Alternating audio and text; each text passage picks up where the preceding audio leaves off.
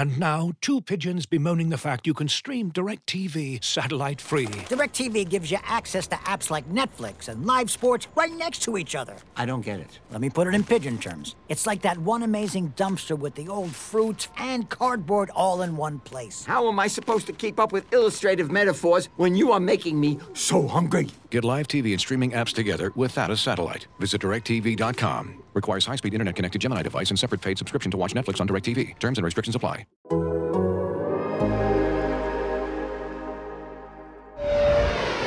Ladies and gentlemen, welcome aboard the Athletics Can't Wait Jets podcast, your nonstop shop for all things Jets. Now here are your hosts, Tim McMaster and Connor Hughes. Listen safely.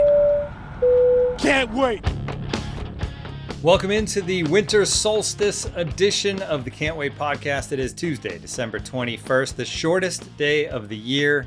Hey everyone, Tim McMaster here along with Connor Hughes and a mourning Marissa Morris, who is having a tough time, but she'll she'll get past the Browns game on Monday night. Hopefully rough, we can really all rough. help her rally past the difficult Browns game. Obviously they pushed it to the limit despite being so shorthanded and lost it right at the end. But uh, we're going to talk about the Jets. We're going to talk about Zach Wilson.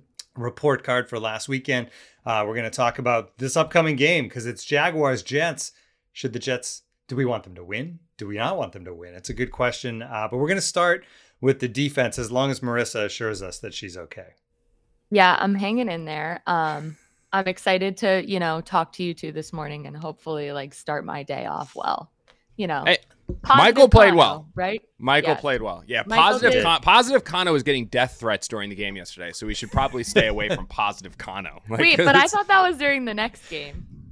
Uh, or that was during the day yesterday. Yeah, that was no, I got that like in my D Ms that. after the game, after the, uh, after yeah. the, whatever you call it game. I want to make like, it very clear to all listeners. The next day. I want to make it very clear to all listeners. No one can be mean to Connor but me. And if you're going to be oh, yes, to Connor, that's going to be that's going to go that's, over well. If you're oh, going to be mean to Connor, well. you have to go through me. Yeah, first, that's going to be okay? great. Oh, yeah. You don't want those mentions. I get it. Like people are like You don't want to like, mess with me. Trust me. we'll we'll talk yeah. We'll talk about yeah, yeah, really. Uh but um Dunn played well, and I think that's all like you can like we were all watching it. Like it's funny though, like the way that the Michael Dunn Uh, hype train is kind of expanded now because obviously you guys were at my wedding, and so all of my all of my friends got a chance to meet him. My family got a chance to meet him and things like that. Uh, at one point, he lifted uh, Bree's grandmother, who's like on a walker, lifted her up and carried her onto the bus to get to the after party, and then placed her down. If I'm not mistaken, he then lifted her back up and took her off of the bus. So I mean, he's a good guy. Everyone loved him at the part at the wedding and everything like that. Um, so when he was starting, like I I knew he was starting because we had talked to you because like I saw this Brown shit hit. And obviously the first thing I did was send in our group chat, like, hey, does this mean Dunn's up? And you were like, yeah, it looks like it. So I was like, sweet, it's going to be fun to watch the game. Like, Michael's in there again. And then what was funny was right as the game started, I was running like I had, you know, gone, I had gone to the gym and stuff like that and come home. And, you know, I was actually took a nap too before the gym. So I was, I was pretty lazy yesterday, but I looked down, I had a text message from two of my best friends from home. And one of them, and they, the only time they've ever met you is at my wedding. They don't know you. There's no connection. It's not like they worked out together or anything like that. They get, I look down at my phone. It's text from my best friend. He goes, holy shit, Michael Dunn's in the starting lineup. So it's like everyone, they see this kid's name, and he's got a fan group now all the way down into South Jersey. So it was cool. And, you know, obviously I know the the first couple snaps were were a little rough. Like obviously, you know, shaking off the, the rust or whatever, and, and they got him on like a stun or something like that. But after the game, I mean, afterwards, he started I mean, he found his rhythm. He started playing really good football. I mean, he was it's probably the only time that I've like, sign- like, like singled out an offensive lineman just to watch him play. Um, and and to watch Dunn, like, not only go out there to play well was really cool. You know what I mean? And, and like, the the one, uh, the sweep that they ran to Chubb on their first touchdown where they got him out there and he was pulling and running down. There was one time on they ran a, a screen to Njoku where he was the leading blocker as well. Pancaked someone because I immediately sent our group chat, pancake Michael Dunn, and got up and was complaining because the referee didn't throw a flag on what looked, it did look like a late hit to Njoku. Like, it was, it's cool to see him out there. Uh, and having success, especially like when you know his story, when you know his journey, when you know what the two of you together have been through, like it's it's pretty awesome to see him having that success.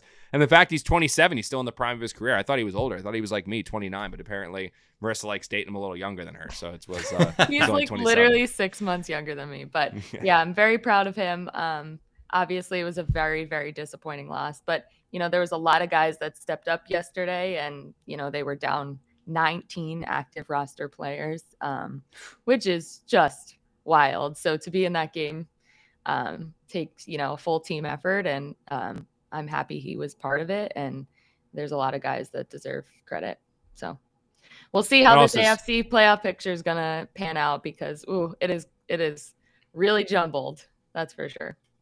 I will say it is it like the one, and this isn't a Browns podcast. You guys have one of those, so you can talk about all this there. But I, I, I do genuinely believe that like Callahan needs an absurd, that offensive line coach. I mean, his reputation yeah, precedes him wherever he goes. I mean, he was here with the Jets and helped build a dominant offensive line here. Obviously, he was a train wreck as a head coach, uh, replacing John Gruden in Oakland. But um, he is like, uh, when you look at what he's done with these guys, not only just the offensive line that the Browns have, but then when they lose these pieces and you can have players like Michael Dunn come in. I mean, we were talking about his P F F grade. I mean, he's got a He was a don- I mean, he was like the highest graded offensive lineman when he started last year against the Steelers. This was a guy that had never played in the N F L before, plucked off an X F L roster, was in the training camp, practice squad training camp, came out against the Steelers, and it wasn't even like they didn't skip a beat. I mean, there was like a legitimate, he's replacing a Pro Bowl player, and there was literally no drop-off in production. And now, like, even this week against the, a, a decent Raider defensive line, I mean, that's a decent defensive front from them. Well, so actually po- it was pretty cool because he got to go up against Quinton Jefferson and Yannick Ngakoue, who we went to college with.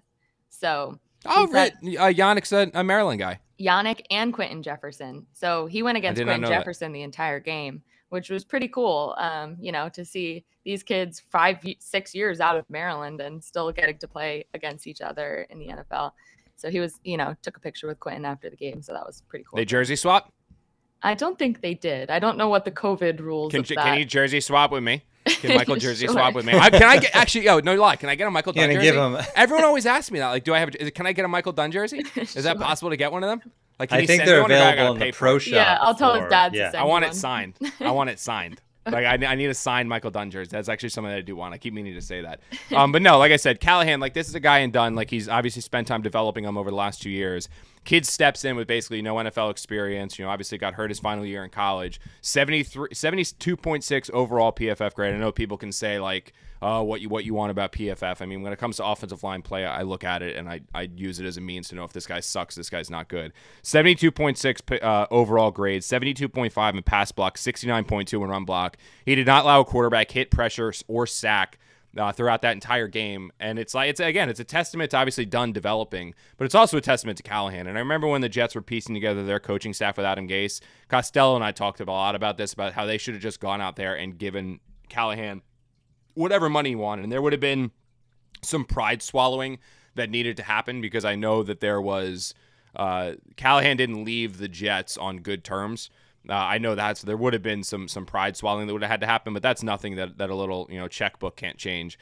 I would have gone out there and given him whatever he wanted. And, and obviously the Browns did, and you're starting to see the see the results of it, because you can lose Pro Bowl quality players and then you can have a feel-good story like Dunn step in, and it's not just like the fact that he's playing, but he's out there and he's playing really, really, and really well. And shout out to and Joel Bitonio, who actually pushed out to left tackle, has not played there since college, and I think he had a ninety P F F grade playing at left yeah. tackle, and he has actually just got voted into the Pro Bowl yesterday as well, at left guard, obviously. So um, I mean, lots of compliments to go around, but... At seventy-two, love Marissa spreading the wealth yes. around, not not accepting yes, you know, the praise. The, like everybody was part yeah, of it. Yeah, it's a team effort. Got to be about the team. Yeah. That's all that matters. You know? At at, at a seventy-two point six offensive blocking grade, right? Seventy-two point six blocking grade. That would make Michael Dunn, if he were on the Jets, their second best offensive lineman, their second highest graded offensive lineman behind Connor McGovern, is a seventy-five point five. So if Michael Dunn was on the Jets, he'd be their second, and and did what he did against the Raiders throughout the course of the season, he would be their second graded offensive lineman as a twenty-seven-year-old guard that they found off the X F L. And obviously, like, again, it, it's not it's it's apples to oranges, because the coaching that he's getting there is different than the coaching he was getting here. I don't know. I mean, I've seen Michael on the dance floor, so I know he's got nimble feet and all that stuff, but I don't know how he's going to fit into his own blocking scheme. Um, but I, I think that, like, it's it's a cool story, and who knows? I mean, when's his contract up? Are you under contract for one more year? Or is he a free agent this I year? I don't know how it works. You're, like, a Uh, E R F A. I don't. That's all above me. Uh, E R, he's E R F A, so yeah. so he'll be back. So he's not going to hit free agency. I right, leave, so he'll I be leave back that all up to. Say, he's maybe not a great go... agent, so I leave all that up to. Yeah. Canner, right? Yes. yes. He was at the Dolphin game because he retweeted my thing about that yes, proposal. Yes, I did see that. But who knows? Maybe he's a free agent target. I mean, look, Joe took a obviously Jeff fans are going to be like, no, when I use this name, but Joe took a chance on on a guy who got a little bit of a starting experience with with Greg Van Roten. who we thought, you know, kind of kind of late, late bloomer. And obviously Greg just aged very, very quickly um, and lost all that athleticism. But who knows? Maybe when Dunn's a free agent, the Jets uh, go go make a run. They worked him out. Mike McCagnon chose not to sign him, so you can add that to the, the blunder up there, like they're drafting uh, you know, all the draft blunders, add not signing Michael Dunn to uh, top that list. Yeah, crazy. All right. And so that will do the, it for our Browns segment for, of the Jets podcast. For for more, for more Browns content, check Civilized out. Uh, I think I will say Civilized this. Barking. Not to not to inter- also well, produced produced yes. by Marissa Morris, by the way. Yeah, I was gonna say, like, the one thing I will, I, I obviously you're gonna hear it in the YouTube sec, the YouTube uh, section, I think. Um, where like the YouTube comments are going to be like, I don't give two shits about the Browns. Get this out there, blah, blah, blah. But when you see like I, the, the people that are watching this live on the chat, however many people are watching it right now, you can tell the vast majority of them do care about Dunn, though. Because when I sent that tweet out there and I said something like, you know, Michael Dunn and this, you know, when, when I first started tweeting about Michael Dunn, like after we had did, you know, unveiled that he is actually, you know, with you. Um, like I'd still tweet things out anytime Michael did something, and it would get like five retweets or like, you know, ten likes on, on, you know, social media and stuff like that. So you can see like there wasn't like people didn't totally get it yet. I sent that first one out there about, you know, Michael being in the starting lineup. That thing had like eighty or eighty-five likes right away. And it wasn't because like Zach retweeted it and it got to all the Browns people. Like this Jet, like there is a, the people who know him and know you and listen to the podcast and the people that are listening to this live, like they do care about him and they care about what he does and they care about the success he's having on the field. So it's not like we sat here for the first fifteen minutes and talked Spider-Man. Well, I am, I am always grateful for our chat, but you know, especially with the personal connections, it does mean a lot to both of us. So we have amazing, amazing listeners, and uh, it's pretty awesome to see, for sure. All right, on to the Jets we go, and we're going to start. We'll get to Zach Wilson, but we're going to start with the defense, uh, which wasn't good. The Dolphins' offense is not great, and they they move the ball on the ground, Connor, and that's the thing, is this this run defense. And we'll talk about some of the positives. Brandon Echols, the pick six, the secondary, this young secondary uh, holding its own. But this can't, team can't stop the run, and that wasn't supposed to be one of the problems with this defensive front. Yeah, the defensive front was supposed to be the strength, right? And and I think that the issue is that like the Jets' defensive line, when they were fully healthy and they were they were everyone was there, when they had Carl Lawson in the mix, and they had a healthy Quinnen Williams in the mix, and they had a healthy John Franklin Myers in the mix, and they had a healthy Bryce Huff in the mix, and they had Sheldon Rankins and Foley Fatukasi and all those guys.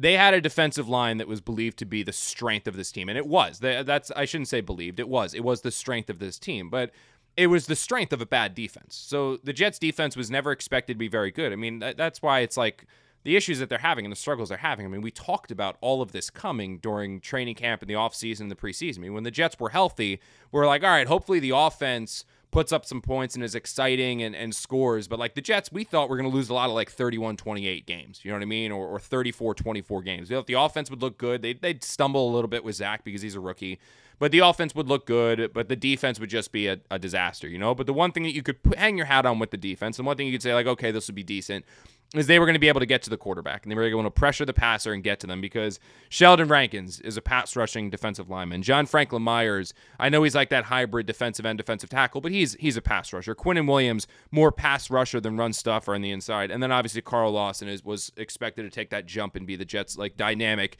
edge, edge-setting, double-digit routine sack guy that just disrupts and potentially ruins games.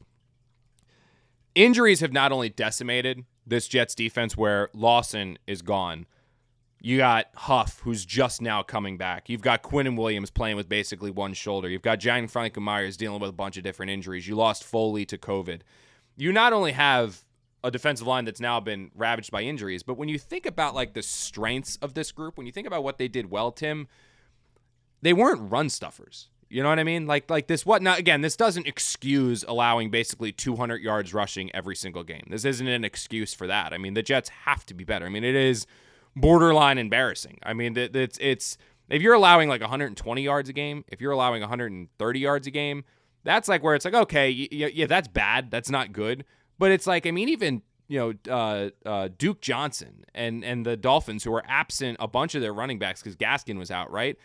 They they they ran for one hundred eighty-three against the Jets. Duke basically came off the practice squad to run for like one hundred twenty. And like it, seriously, it looked like Duke Johnson was back in high school. I was talking to D J about that.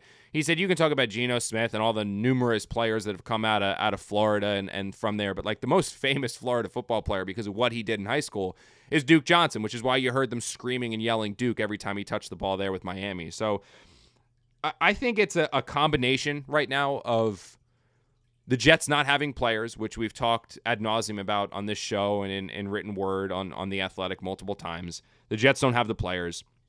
The players they did had were not necessarily known as as run-stuffing guys. You know, like I said, Rankins, pass rusher, Quinnen, pass rusher, Bryce Huff, pass rusher, um, uh, John Franklin Myers, pass rusher, Carl Lawson, pass rusher. And then also the injuries that have set in and removed some of these players from the lineup. I mean, Nathan Shepherd... And and is playing a, a significant role. Kyle Phillips is playing a significant role. You know, you got Ward rotating in there at times. You know, you got guys that just... Guys that probably shouldn't be playing twenty, thirty snaps, playing twenty, thirty snaps. And we've talked to, to Ulbrich about this because when you look at the Jets' snap count totals and you see Quinnen Williams and you see John Franklin Myers, arguably they're two best players, right? Foley's kind of a different anomaly because he's not a pass rusher at all, Foley Fatukasi. He's a guy that is going to stuff the run, right? That's what he does. He's the run, one true, pure run stuffer that the Jets have. Excluding him, and you're just looking at some of these other guys, like you want, you would think, you want John Franklin Myers on the field a lot. You want Quinnen Williams on the field a lot. The vast majority of the plays, and the way that Jeff Ulbrich and Robert Saleh work is that they don't do that because they want their defensive linemen, when they're on the field, going one hundred miles per hour on that one play. And what they believe is that if you have a big-bodied guy like Quinnen Williams playing sixty snaps a game, he's probably only able to go one hundred miles per hour on, say, thirty-five of them. So in the Jets' mindset, and this is the Jets' philosophy, you have Quinnen Williams play thirty-five snaps at one hundred miles an hour. John Franklin Myers play one hundred miles an hour. Qu- uh, Kyle Phillips, one hundred miles an hour. Nathan Shepherd, one hundred miles an hour. And all of those guys going one hundred miles per hour will lead to more production than having a guy on the field for all sixty snaps going some one hundred, some fifty, some sixty, some seventy, and then obviously, like I said, a couple of them at one hundred. I think the issue, and I have to go back and actually watch the film to see when the vast majority of these gash plays are coming, because I, I can't tell from the box because you're watching everything happen at that time. But are the Jets getting gashed on the run when Quinnen, John Franklin Myers, and their starters are in there and their big-bodied guys are in there? Or are the vast majority of these runs coming when those guys are off and the Jets are playing Kyle Phillips and they're playing Nathan Shepherd? And, you know, we've kind of said, and we've brought this up to Ulbrich and and and we've brought this up to Saleh, where does it really make sense where, yeah, you're right, Quinnen isn't going one hundred miles per hour on all sixty of his snaps because that's just not possible. It's not possible for a defensive lineman to do that, right? So he's only going one hundred miles an hour, say, on like thirty-five of them, or only going one hundred miles per hour on those third down rushes when if you, you know, rotate him for only, you put him on the field for those thirty-five, he's going one hundred. But is seventy percent Quinnen Williams better than one hundred percent Nathan Shepherd? You know, is sixty-five percent John Franklin Myers better than one hundred percent Kyle Phillips? You know, like like that's what I believe. Because when you have these game-changing, dominant players, you want them on the field. And dominant probably is a little strong to de- to describe John Franklin Myers. Quinnen Williams is a very, very good player. I don't, I wouldn't necessarily describe him as dominant Pro Bowl all-world yet. Um, he could take that step next year. Could certainly be much better when the Jets have more on that defense, like when Carl Lawson's back, or the Jets draft Hutchinson, or the draft Thibodeau, or something like that, and they can throw him into the mix. Um, but in my opinion, seventy, sixty percent Quinnen's better than Phillips. seventy, sixty percent Quinnen is better than Kyle Phillips. So those guys should be on the field all the time. And I wonder if some of these issues that they're having on the ground game, if there are some of these issues where they're getting gashed, is because when they put in, and I have to go back and look, but when they put in their second team at one hundred percent, the drop-off in talent is just enough where Nathan Shepherd, the fact he's still on this team is surprising to me. But Nathan Shepherd going one hundred miles an hour, it doesn't really make a difference as Nathan, if Nathan Shepherd isn't good. You know what I mean? And I wonder if that's actually hurting the Jets some. So we actually haven't taken a lot of questions lately, but I kind of thought this was interesting. This one coming from Jive Turkey in the chat. Do we play? Do we pay Quinnen Williams or trade him? There, I said it. No, you, what are your thoughts on that? You don't Connor? trade him. Um, that's not that's not going to happen. Real quick though. I'm, but do you pay him? Yeah, good question. So I'm looking. Just I just brought up P F F because I still have the P F F. I, I'm gonna I am gonna get into it. Like I am going to just I am going to answer that question just like real quick because I'm doing my own like little like so the run defense grades by the Jets off of that Dolphins game, right? Like the run defense games. Nathan Shepherd played twenty-six, played forty-two total snaps, which is just it's like. Nathan Shepherd shouldn't be playing that many snaps. He had a forty-two point two pro football. And again, pro football focus grades aren't everything, but bringing this up, having not watched the film yet and, and just great. Nathan Shepherd, forty-two point two rush grade. Jonathan Marshall, who probably wouldn't be in there if Foley wasn't hurt, forty-three point eight pass rush grade. Then you get to Quinnen Williams, who's a forty-nine point two. But again, Quinnen Williams is playing with one shoulder. So I do excuse Quinnen a little bit for for the last week and a half of football because, again, he's playing with one shoulder. He's clearly not one hundred percent. He's going to deal with issues. He's going to deal with block shedding. So I exclude him because generally he's a, he's a much better player than that. But you go up a little bit higher. Ronnie Blair playing forty-one snaps, fifty-three point three run defense grade. You know what I mean? Like these guys just eventually when you get to some of the Jets' better players, I mean, John Franklin Myers, his run defense grade's eighty-two, but John Franklin Myers played forty-two snaps. That's the same amount of snaps as Nathan Shepherd. Like, John Franklin Myers should be up there. He should be playing fifty, sixty snaps, sixty-five snaps. You want him on the field a bunch. And I wonder if, like, when the Jets just ro- this rotation that they're doing, I understand the thought process of it, like we just explained. Like, I I, I get I get that in my head. The the why, all right, it's it's a it's a right mentality. But it's a mentality that worked in San Francisco because when Bosa came off the field, Eric Armstead came in. When DeForest Buckner came off the field, Solomon Thomas went in.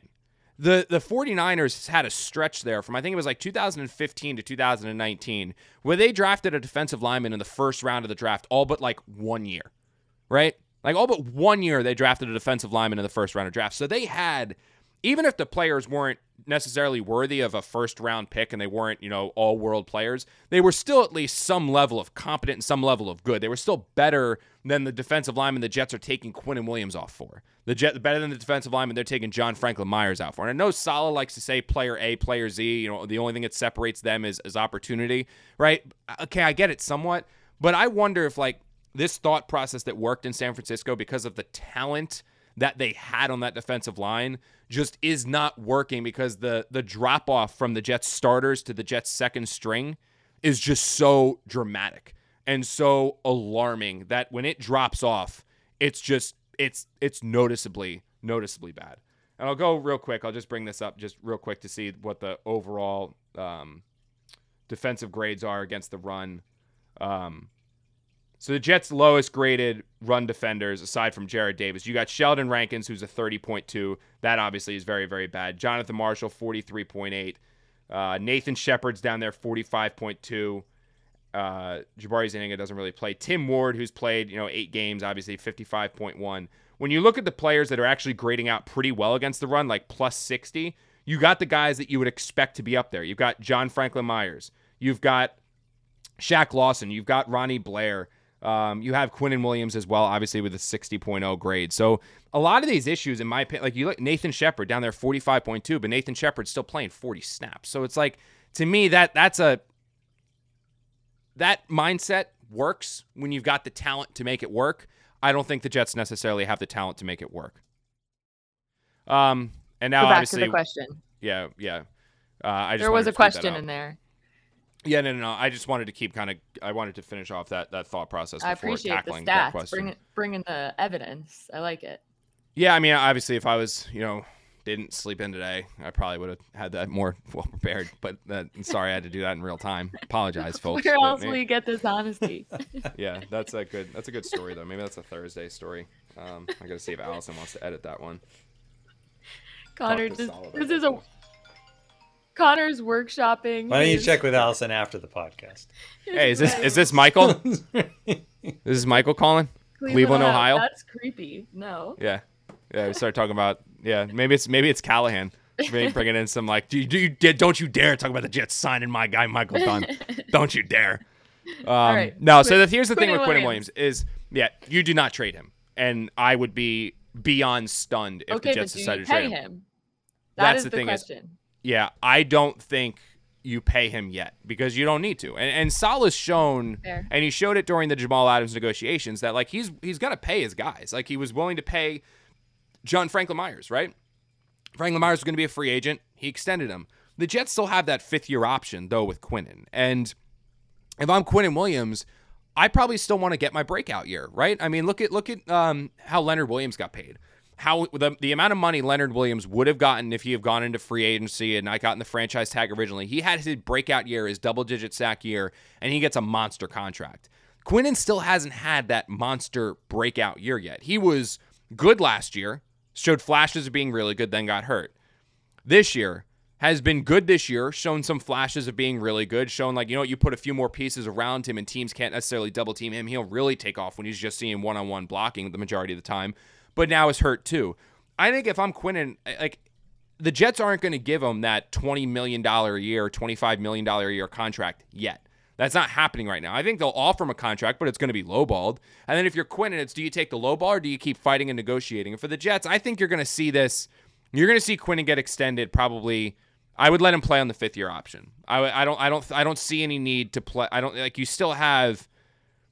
I, I just, I don't honestly. I just, I just don't see the need yet to go and pay Quinnen. And and it's it's almost, I mean, he's only played, this is his third year, right? So you still has to play his fourth year of his rookie deal. I know you can pay, but like this this guy's getting paid after three years. That's for quarterbacks. It's it's not it's not for defensive players. It's for quarterbacks that you want to lock up.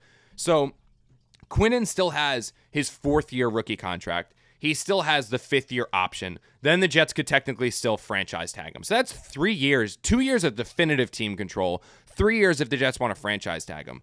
I don't think Quinnen has shown enough to be like, I want to give this guy twenty-five million dollars a year. I want to make him the highest paid or one of the highest paid defensive linemen in the N F L. He clearly is a building block piece. He's clearly a piece that Robert Saleh views as incredibly important because he plays that DeForest Buckner three technique position that was so valuable for his defenses in San Francisco and will still be so valuable for Robert Saleh's defenses moving forward.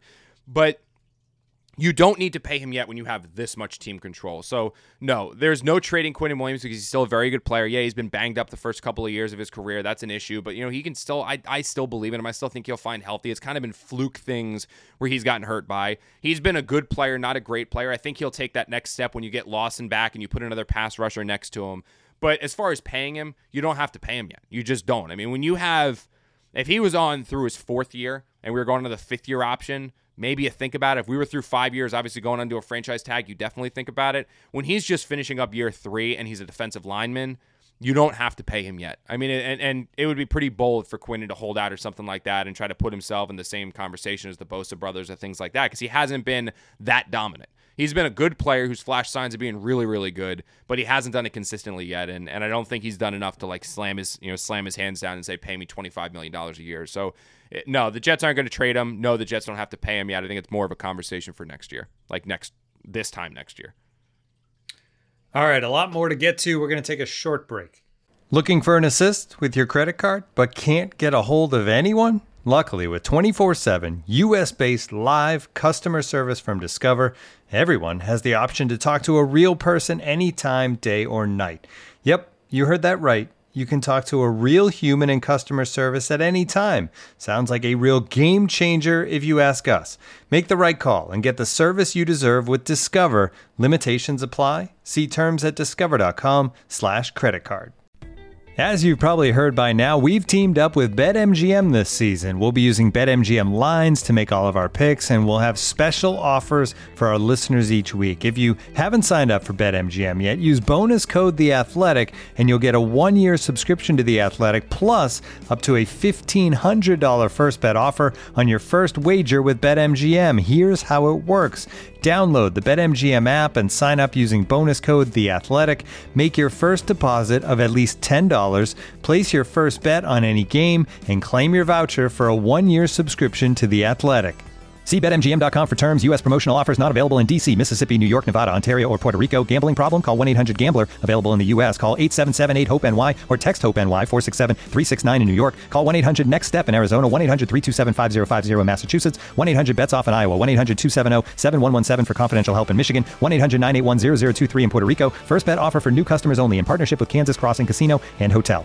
Don't forget, if you haven't signed up for BetMGM yet, use bonus code The Athletic, and you'll get a one-year subscription to The Athletic, plus up to a fifteen hundred dollars first bet offer on your first wager.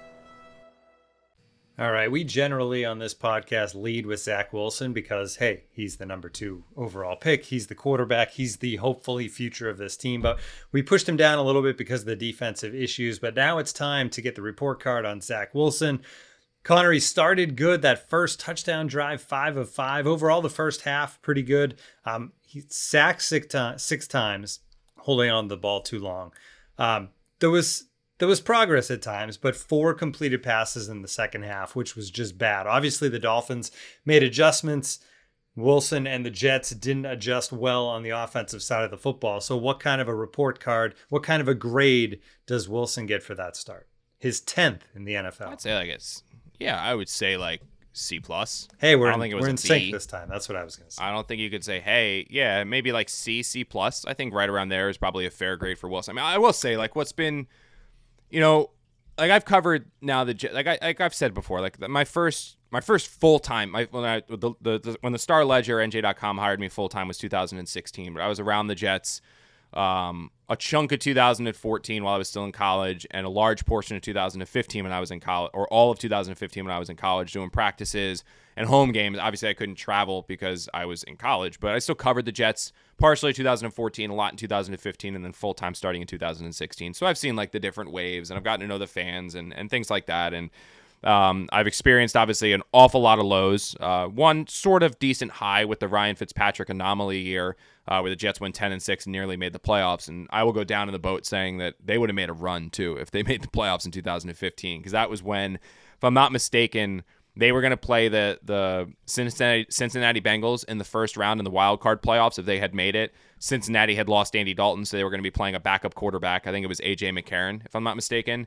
And then if they won that game, they would have been playing the Patriots, whom they had beat the week in Week sixteen with the Eric Decker touchdown, and had played them close early in the season. So uh, it was going to be a very, very interesting playoff run for the Jets, or, or playoff appearance of the Jets, because I think they would have beaten the Bengals, and then if they beat the Bengals, you're going into to Foxborough, and anything could happen in a divisional game. Um, man, that would have been man, that would have been fun. Um, whew, God, I uh, haven't thought about that in a while. Um, but aside from that, it's been mostly low, right?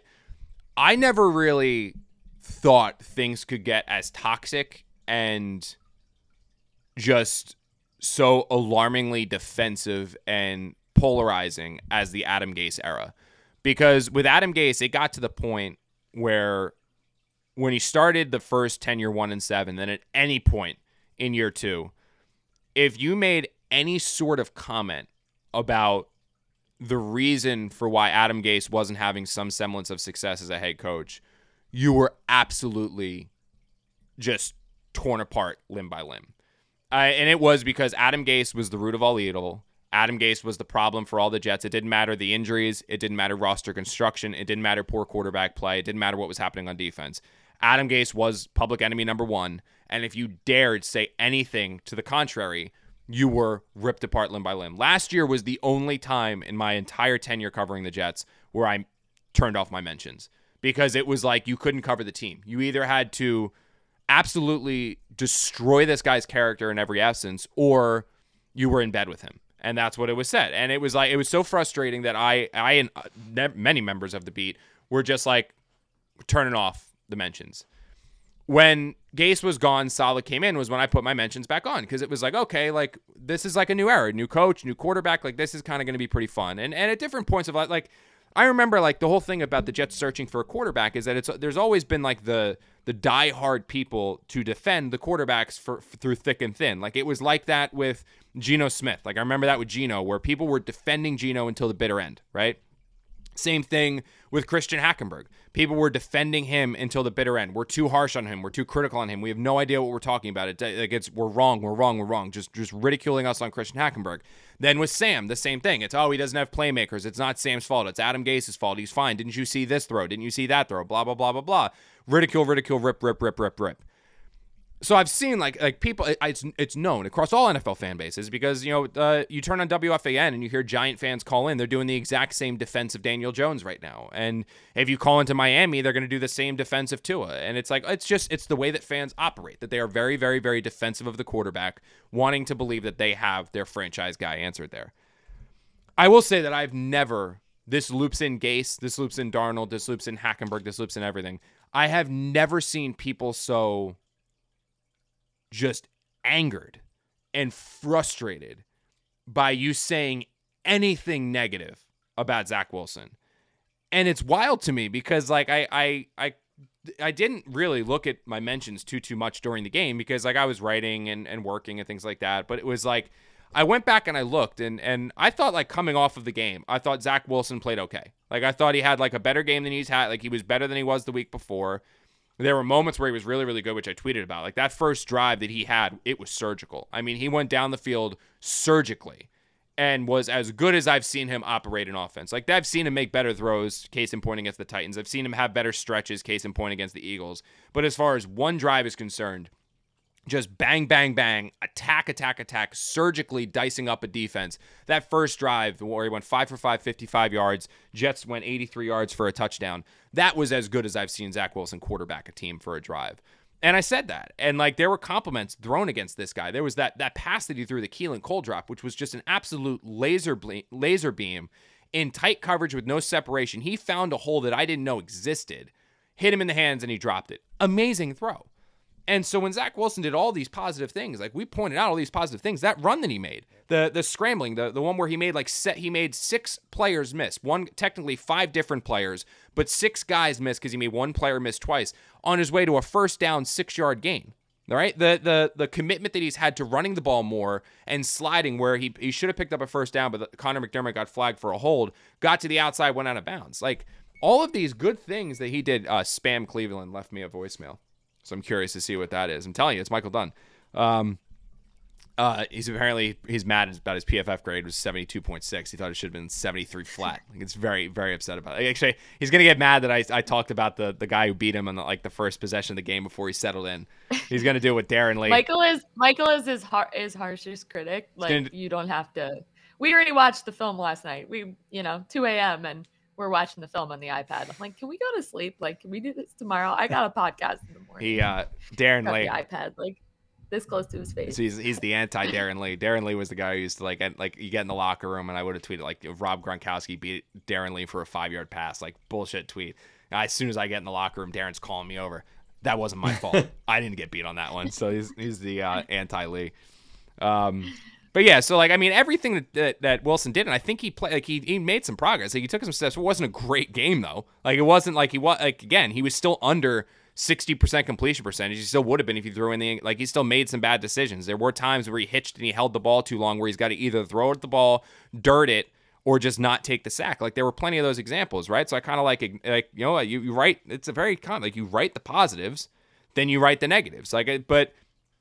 I think what was wild was when I went back and I happened to look at my Twitter because I wanted to go find that tweet uh, about the scoreboard proposal. And I see like the ratio on the first negative tweet that I sent on Zach Wilson. And it was as simple as like Zach Wilson needs to have a little bit better pocket presence and feel the pocket collapsing in on him because he took the sack and the fumble and the Dolphins recovered it. And to go from like that to then go into my mentions and see literal death threats over like saying that, I was like, holy shit. So obviously like I reported that stuff to Twitter because you obviously you can't take that stuff not seriously. And I had to contact like my boss and my editor and be like, hey, just so you know, like this happened to me. The our head of like security or whatever they are contacted me like, hey, so what what did you do to warrant like the death threat? Like what happened? Like he wanted like he thought like like like did I go like political on somebody? Did I make a remark that I shouldn't have that enticed somebody to be like, I'm going to kill you? So I copied the tweet and sent it to him. And he, he like there was like a long pause and he goes, he's like, that seems a, a little harsh of a reaction to that one. I was think? like, yeah, you think? I was like, yeah, but like, I've never seen, honestly, and this goes back to Hack, this goes back to Gino, this goes back to Sam. I've never seen like any criticism. Like you cannot criticize Zach. You cannot criticize him at all. You can't say anything negative about this guy without having your head ripped off and thrown back at you and criticized for doing your job, told you suck at your job, you don't know football, this is why we hate you, or have literal death threats sent on you because you criticize him in any way, shape, or form. And I didn't say he sucked. I didn't say he was bad. I didn't say he was awful. I pointed out two aspects of his game that weren't that great in a game that wasn't that amazing. Again, the guy didn't throw for two hundred yards. He didn't throw for a touchdown. The Jets only scored seventeen points on offense. It wasn't a great game. So he had really good moments. He had times where he looked really good. He had other times where he didn't. And we pointed out the good and we pointed out the bad. And like, it's just, it's become so vicious and so vile and so like at times disgusting that it's like, what are we doing here? Like, it's like, it, it, and, and the column that I wrote, like, and it got like, Zach's going to be this team's quarterback next year. The Jets are not going to going to Josh Rosen him in any way, shape, or form. He's going to be this team's quarterback. He's going to be their starter next year. They're still going to try to invest talent and playmakers all around him to make a better to make him a better quarterback and help him reach his franchise potential. Joe Douglas still believes in him. Michael LaFleur still believes in him. Robert Saleh still believes in him. Everyone still believes in this kid. He's not going anywhere.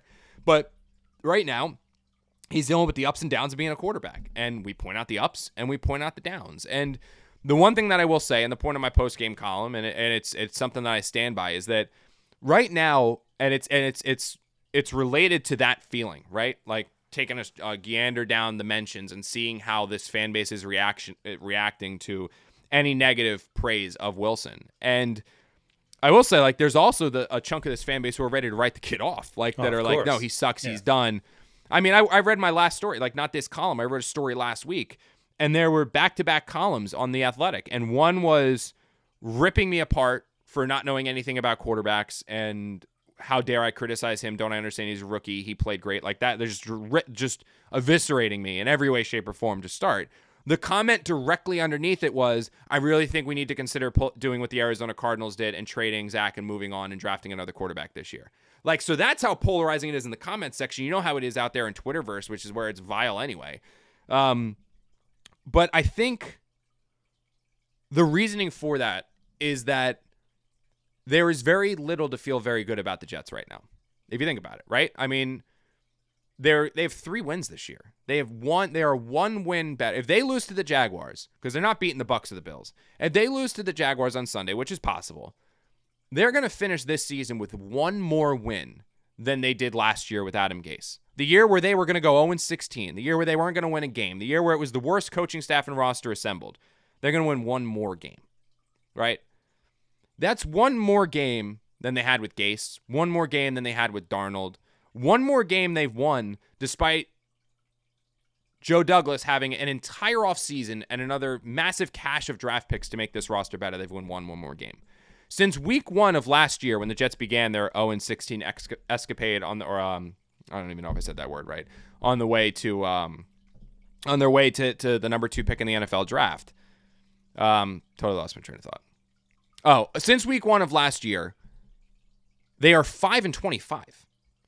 That is horrific. And Joe Douglas has had a two thousand twenty, a two thousand twenty-one. I'm sorry, the Jets should be better. Like, if if that twenty twenty draft class was any better, this team wouldn't be better. But, I mean, they whiffed basically on Mekhi Becton right now, who hasn't played. They clearly whiffed on Denzel Mims. Perine can't get on the field. Morgan can't get on the field. Davis is on the field, but you don't want him on the field. Zuniga can't get on the field. Braden Mann and Bryce Hall are the only saving graces of that draft class. Bryce Hall looks like a pretty good number two corner, and Braden Mann actually has some questions about it. I chalk some of it up to the knee sprain that he had, but uh, like Bryce Hall's dealing with issues, or um, not Bryce Hall, I'm sorry. Braden Mann's dealing with issues now, too. So the Jets are going on right now an eleven-year playoff drought. That's bad. Really bad. It's the worst in the N F L. Every single other team, all thirty-one other teams have played a playoff game since the Jets' last playoff game, except for the Jets. five and twenty-five since week one of last year. Your defense is a disaster. You're having to cling to series, throws, quarters to justify that your quarterback is going to be a franchise quarterback. And that's it. And and some of the players you are excited about, Carl Lawson, injured reserve, Corey Davis, injured reserve, Elijah Moore, injured reserve, right? It's embarrassing right now to be a Jet fan. It is. Like, you you can't wear your Jet jersey anywhere right now without being made fun of. It's true. If you wear, wear a Zach Wilson jersey out in public right now, unless you're with other Jet fans, you're going to get made fun of. If you wear a Jets shirt, people are going to come up and say, I'm sorry. I'm not kidding you when I say I cl- I went through customs when the Jets played the Falcons in Philadelphia, right? Because I fly in and out of Philly. I went through customs. The custom agent takes my passport and he goes, what were you doing in the U K? I was like, I was like, I, I cover the Jets. I was there for the Jets. The, I cover the Jets for the Athletic. I'm, I'm, I was there for, for their game against the Falcons.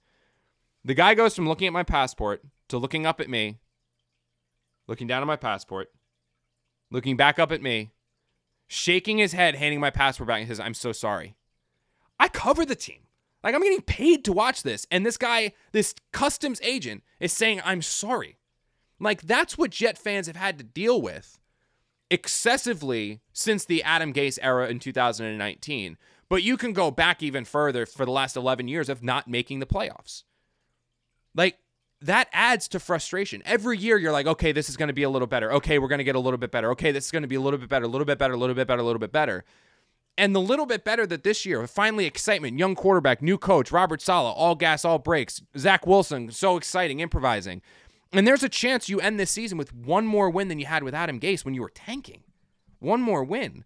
Like, that takes its toll.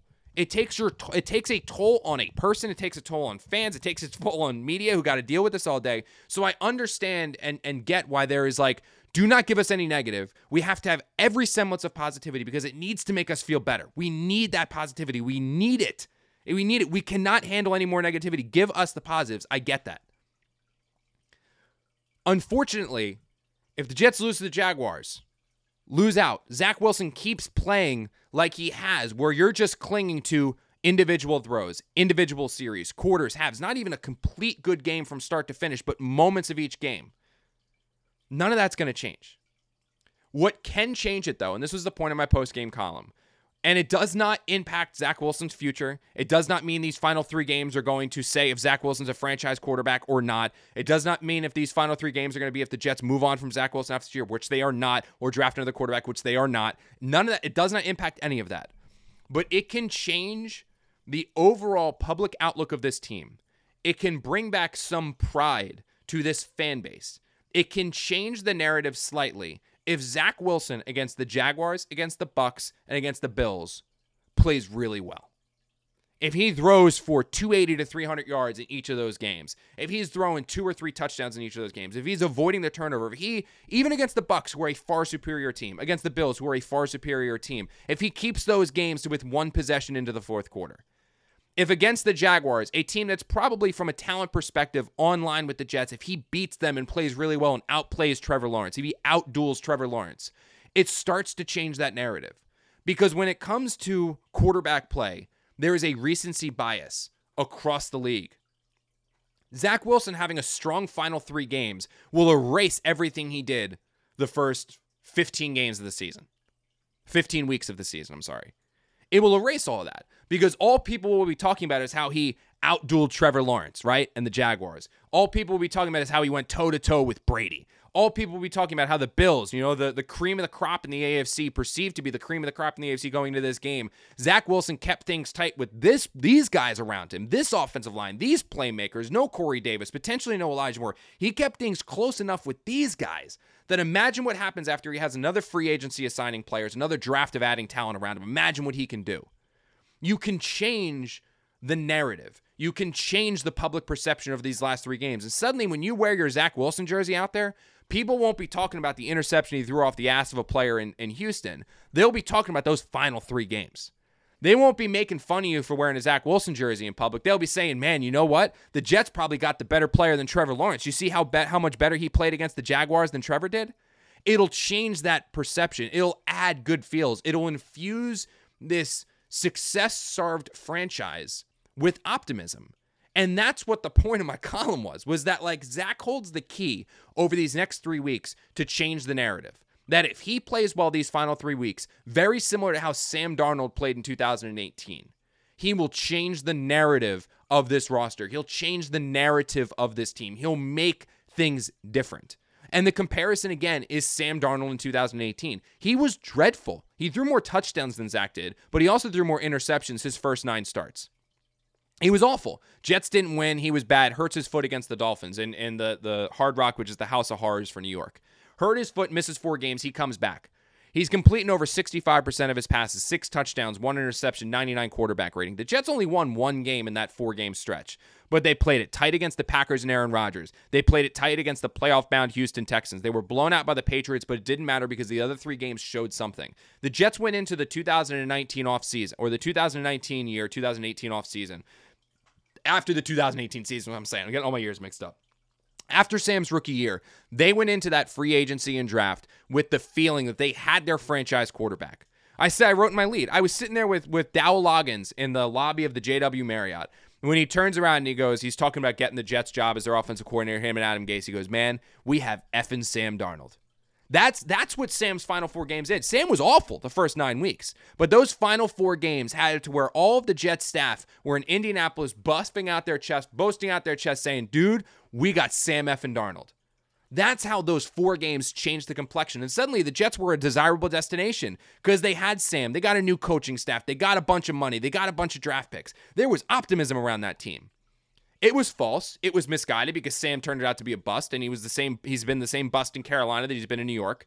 But for like that little bit of time, you were proud to be a Jet fan again. Yeah, it didn't work out, but you were proud, and you were proud because of those final four games. Zach has the ability to do something very, very similar this year. If he plays well these final three weeks, they're going into next year proud. The Jets are going to be in com- at the Combine this year. Saleh, LaFleur, buffing out their chest. We got Zach Wilson. Didn't you see what he, how he closed the season? Didn't you see how much better he got?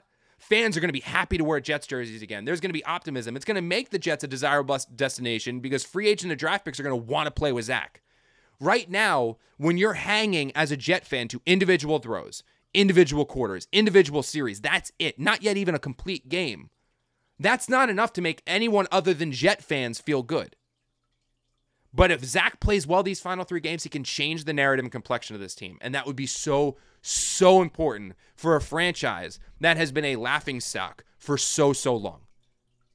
There are jokes made about the Jets on Ted Lasso. There's jokes made about the Jets on S N L. That's not good. That shows you are a laughingstock and a joke. But you can change it these final three weeks. And the way you change it these final three weeks is with number two, under center. He plays well these final three games, and the complexion and narrative of the Jets changes. And that would be so important for this franchise. And now, two pigeons bemoaning the fact you can stream DirecTV satellite-free. DirecTV gives you access to apps like Netflix and live sports right next to each other. I don't get it. Let me put it in pigeon terms. It's like that one amazing dumpster with the old fruits and cardboard all in one place. How am I supposed to keep up with illustrative metaphors when you are making me so hungry? Get live T V and streaming apps together without a satellite. Visit direct t v dot com. Requires high-speed internet-connected Gemini device and separate paid subscription to watch Netflix on DirecTV. Terms and restrictions apply. And now, two pigeons bemoaning the fact you can stream DirecTV satellite-free. DirecTV gives you access to apps like Netflix and live sports right next to each other. I don't get it. Let me put it in pigeon terms. It's like that one amazing dumpster with the old fruits and cardboard all in one place. How am I supposed to keep up with illustrative metaphors when you are making me so hungry? Get live T V and streaming apps together without a satellite. Visit direct t v dot com. Requires high-speed internet-connected Gemini device and separate paid subscription to watch Netflix on DirecTV. Terms and restrictions apply. And this game, this next game, I think as far as narrative is going to go so far because it's against Trevor Lawrence. And you look at the numbers so far between these two guys. Wilson, ten games. Lawrence, fourteen games because of the injury. But the passing percentages, Wilson, fifty-six point two percent. Lawrence, fifty-eight point one percent, both under sixty. Uh, Wilson, nineteen hundred yards, a little over. Lawrence, just under three thousand yards. The touchdowns, six touchdowns, eleven picks for Wilson, nine touchdowns, fourteen picks for Lawrence. And then the rating, sixty-six point four for Wilson, sixty-nine point three for Lawrence. They're really similar. They're both on. And the thing that's different between these guys versus Mac Jones, the rookie that's played better, and other rookies, is these guys are both playing for just terrible teams. With they don't have the stuff around them. The difference, though, that's weird going into this week's game, Connor, is that the the Jets, we know, are a bad football team. The Jaguars, though, are the dumpster fire, right? Like, they're the team that that just fired the coach because of all the embarrassing moments over the course of the year. They're the team that can't get out of its own way, whereas the Jets are just bad on the field. And so this game is really fascinating to me because if the Jets were to lose this game, They would it would improve their draft stock, right? They're number four right now. They could go up to number two with it. Yeah, and Jacksonville's back in that number one spot. They could move up to two. but they already have their quarterback. Versus on the other side of it, you win the game and you, you know, you beat a team that's that's seen right now as worse. So I, to me, forget the draft stuff. You have to win this game, because if you don't win this game against the dumpster fire of the N F L, you once again become that.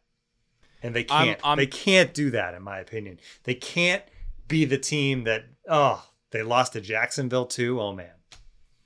I think it's you're right, but I think it's also how, if they were to lose, how would they lose? I mean, it, look, I mean, Hutchinson, Michigan, Thibodeau, Oregon, neither of those guys, from what I've I've talked to, I've talked to some scouts and, and some coaches and things like that. From what I understand, neither of those guys are, are like the Bosa brothers. Neither of those guys are like Chase Young, but they are in that like upper echelon of dynamic pass rushers. Like that's what they're considered. Now you're not you're not the Bosa brothers and Young were just different. They are they were a different breed. These guys are not that good, but they're really, really, really, really, really freaking good. I mean, they're double-digit sack potential players. Like, they are dominant. They are potential, like, edge-setting, game-changing, perennial Pro Bowl players up front. They're going to go one and two in some variation, because it looks like the top three teams are all going to be, like, there's no quarterback worthy of a number one pick. There's just not. So they're going to be within contention there. For the Jets to get one of those number one or number two picks, assuming everyone else loses out, because what is it? It's the Lion, the the N F L. What is the N F L draft order right here? So right now it's Jacksonville one, Detroit two, Houston three, Jets four. Uh, Jacksonville's two and twelve, Detroit's two eleven and one, Houston three and eleven, Jets are three and eleven. The reason why the Jets are picking four and not three with the Texans is because the Texans have a strength of schedule of point four nine six.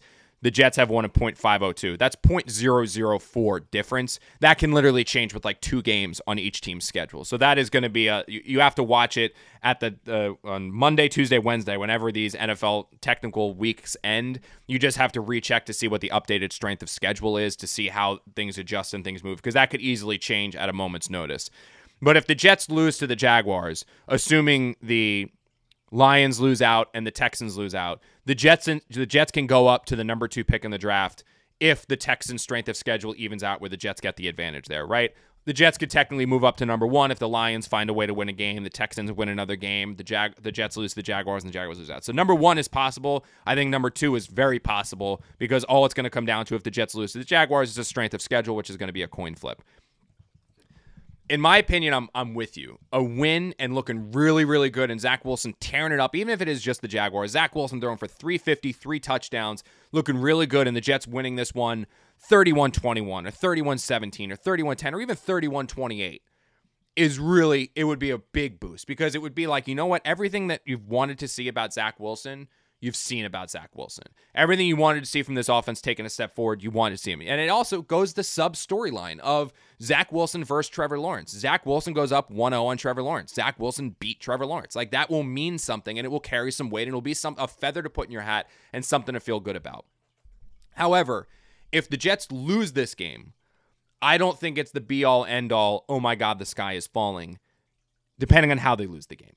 If they get blown out, and they lose this one twenty-eight six, if they lose this one thirty-one ten, and Zach throws for one hundred fifty yards, one touchdown or no touchdowns, a bunch of turnovers, again, his completion percentage is under sixty, Trevor Lawrence looks good, and the Jets are blown out of the building, yeah, that's going to look bad, because the Jaguars are a dumpster fire, the Jaguars are a bad team, and again, that will set the Jets up to finish this season with one more win than they did last year, and they played one additional game this year, with a generally weaker schedule. I think you can make that argument that the Jets, like th- for the Jets to win just three games this year after two games last year, that's really bad. I don't care injuries. I don't care coaching. I don't care players. I don't care rookie quarterback. That's really bad if you finish with just three wins. Um, however, if the Jets lose this game, but they're it's a, a shootout, or they or they lose this game thirty-one twenty-eight. If they lose this game twenty-eight twenty-seven, if they lose this game thirty-four thirty-one, and Zach still looks really, really good and goes toe-to-toe with Trevor Lawrence and in some ways outplays him, the offense is going back and forth and they're trading blows and they're trading shots and Zach looks really, really good against this team, but the Jets still lose by three points because their defense is really bad and they can't stop James Robinson and, and Lawrence hits him for a couple deep passes, I don't think that's like end of the world. Oh my God, the Jets actually lost, because all you'll be talking about coming out of that game, you won't be talking about the final score. You won't be talking about the Jets defense. You'll be talking about how Trevor Lawrence and Zach Wilson went toe-to-toe and dueled with each other and both looked really, really good. And that situation, that case, is actually probably, from a long-term perspective, down-the-road perspective, that's probably the best-case scenario for the Jets, because you still get everything you want to see out of Zach Wilson. You still lose, and you still move up in the draft order to potentially number two, where Thibodeau or Hutchinson could be waiting for you. So I think that's poss- that's probably, from a long-term football perspective, a really, really good outcome. And then obviously Zach Wilson looking really, really good and tearing it up against the Jaguars and, and leading the Jets to a victory over Trevor Lawrence. That's the best possible outcome. I think the worst of all worst outcomes is the Jets win this game like ten to six. Trevor yeah. Lawrence looks awful. Zach Wilson looks awful. The Jets win and ruin their draft hopes too. Like, that would be like the worst case scenario. But as long as Zach Wilson looks really, really, really good, win or loss, the Jets can take victory out of this. They can take solace out of this. They'll take our, yeah, okay, we lost, but our rookie quarterback looked really freaking good against the number one pick in the draft. Our draft position improved. Zach Wilson had his best game of the season. We're good with that. Or the Jets win the game and Zach Wilson looks really good. It's like, yeah, you know what? Maybe you don't get the two defensive linemen, but Stingley's still there. Hamilton could still be there. We could trade back and get even more draft picks. Like, there's more options there as well. So I don't think a loss is a be all and end all. Or I don't think it's like this. Like I said, sky is falling if they lose. It just depends on how they how they potentially lose, how they lose. The other interesting thing as far as the draft goes is tonight the Seahawks are back on the field. The other team you like to root against as a Jets fan, no, number eight right now as far as draft order goes, but playing at the Rams, probably a loss for Seattle. That helps out the Jets as well. All right, we are uh, not going to have a second episode this week. Uh, with the Christmas. Yes, yes. I was like, what did he say? Yes, because of Christmas, Christmas Eve on Friday. Uh, but we will be back with you with a recap of whatever this Jets-Jaguars game becomes early on next week. Um, if you celebrate Christmas, hope you enjoy it over the weekend. If not, just enjoy. Hopefully you have some time off from work anyway. And we will be back with you early next week with that full recap. Thanks for tuning into the Can't Wait podcast. Go to theathletic.com slash can't wait to save thirty-three percent off a subscription to The Athletic. Talk to everybody soon.